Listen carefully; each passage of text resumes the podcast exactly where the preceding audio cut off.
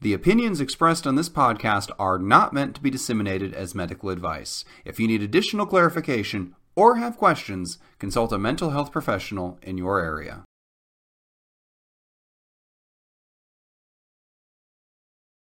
Hello, and welcome to 10 Minutes to Save Your Marriage, the podcast where a comedy writer, that's me, and a psychologist, You did. You, you didn't. you I didn't say, say names. I didn't. No. You know what? I told myself today I'm going to say the names. Today I'm going to do everything right because we've had such a long break, and Yeah. I messed it all up. But anyway, Yeah. the podcast where some guy and some other guy try to solve your long-running relationship questions in 10 minutes or less. How are you doing today, Steve?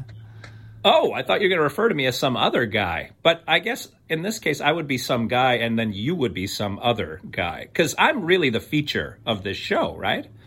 You know what? I, I'll let you have that. I don't know that anyone wants to be the feature of this show, but we do have work to do. Here is our listener question for the week. Hello, hosts of my favorite podcast. It's been a while since there's a new episode. Are you guys taking the time to practice the intro?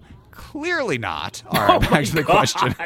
Here, here's my question. I'm a 36 year old woman in a relationship with a 40 year old man. We've been dating almost a year, and the honeymoon phase is long gone. We're now comfortable with each other.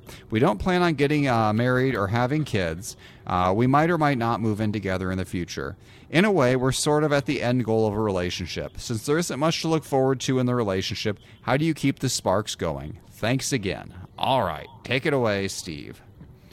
First of all, for this show to be somebody's favorite podcast kind of speaks of a serious mental illness in the first place, but I will leave that Wait. to the side. Uh, yes? I, you know, normally I just let you rant for five minutes, but I do not. I do have to have a, re, a rebuttal. Like, besides being the 19th most popular relationship podcast in Uganda, I believe we're like the 95th most p- popular one in what is it, South Korea now? Maybe we we looked into it. We were hoping it was North Korea, but I believe it was South Korea, right? That's right. I forgot. That's right. We were like number two in Uganda. How dare you? We were we were big time in Uganda. We were not so big in South Korea, but they got K-pop over there. They're distracted.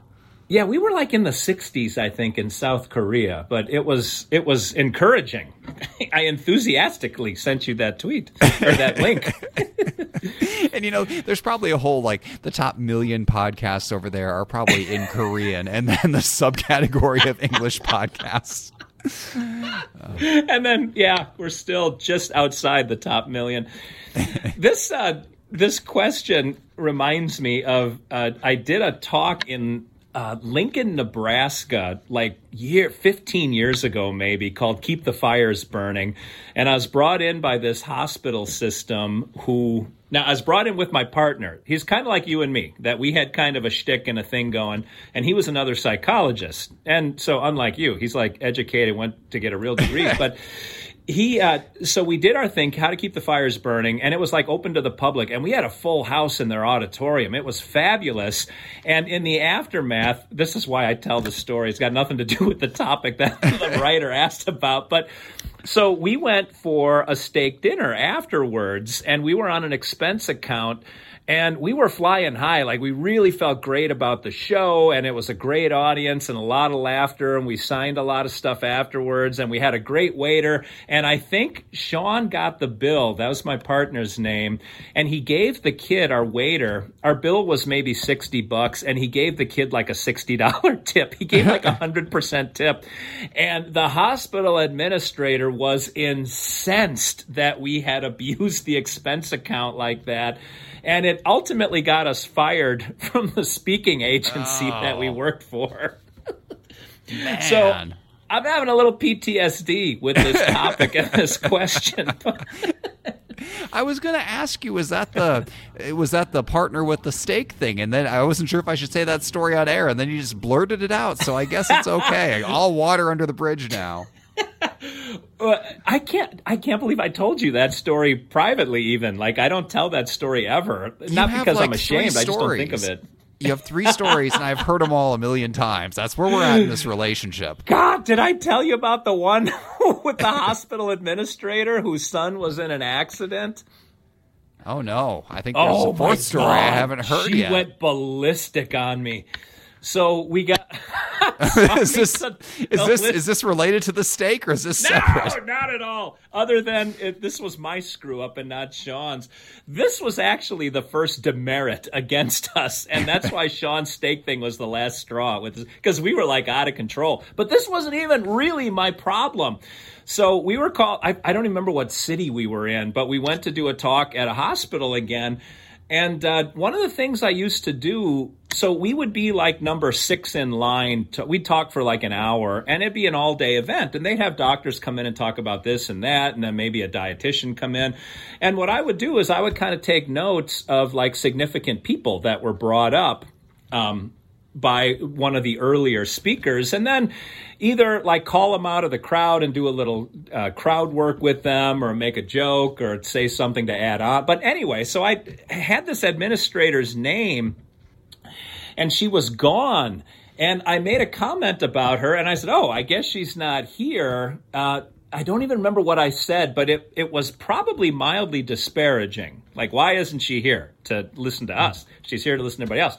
So we get through our hour and I go back to my seat and someone taps me on the shoulder and says, So and so wants to talk to you in the hallway. And I'm like, Oh, okay. and it was this lady, and I don't remember if she was the CEO or if she was she was one of the higher up administrators, and she was upset I don't know if on a regular day she would have been upset, but her son had been in an accident and she had gone out into the hallway to take a call about this. And I don't know what she heard I said about her, but she just laid the hell into me for being disrespectful and how dare she. And I remember I was, I just sort of took it and I was just shaking my head like, man, uh, ma'am or doctor. I remember I, was, I am so sorry. And I reached out and kind of touched her elbow, like in an empathetic move. And she slapped my hand away and said, Do not touch me. And I went, Oh my God. And, uh, that, of course, got back to the Speakers Bureau also, and that was the first strike against us, and the steak pushed it over the top. Well, I think it's probably best that you're not with them anymore. Because I mean, honestly, if a, if a super mild joke like that can backfire that much, maybe just maybe hospitals aren't the best comedy venue out there. However, we now have less than three minutes left of our ten minutes to answer this question. So why don't you take it away?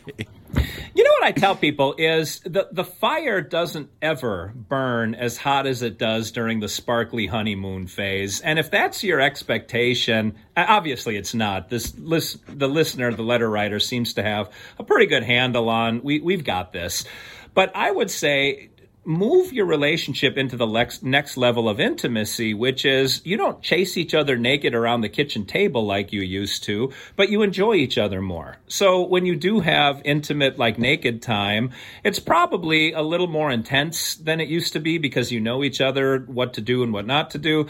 But pay attention to how much more intense your private time is when you're clothed, like your conversation's better. You, you understand each other's love languages better and you kind of reach a new level in the relationship relationship that's not based solely on physical attraction and things you have in common, which is all that's driving you at the beginning, that first year of the relationship.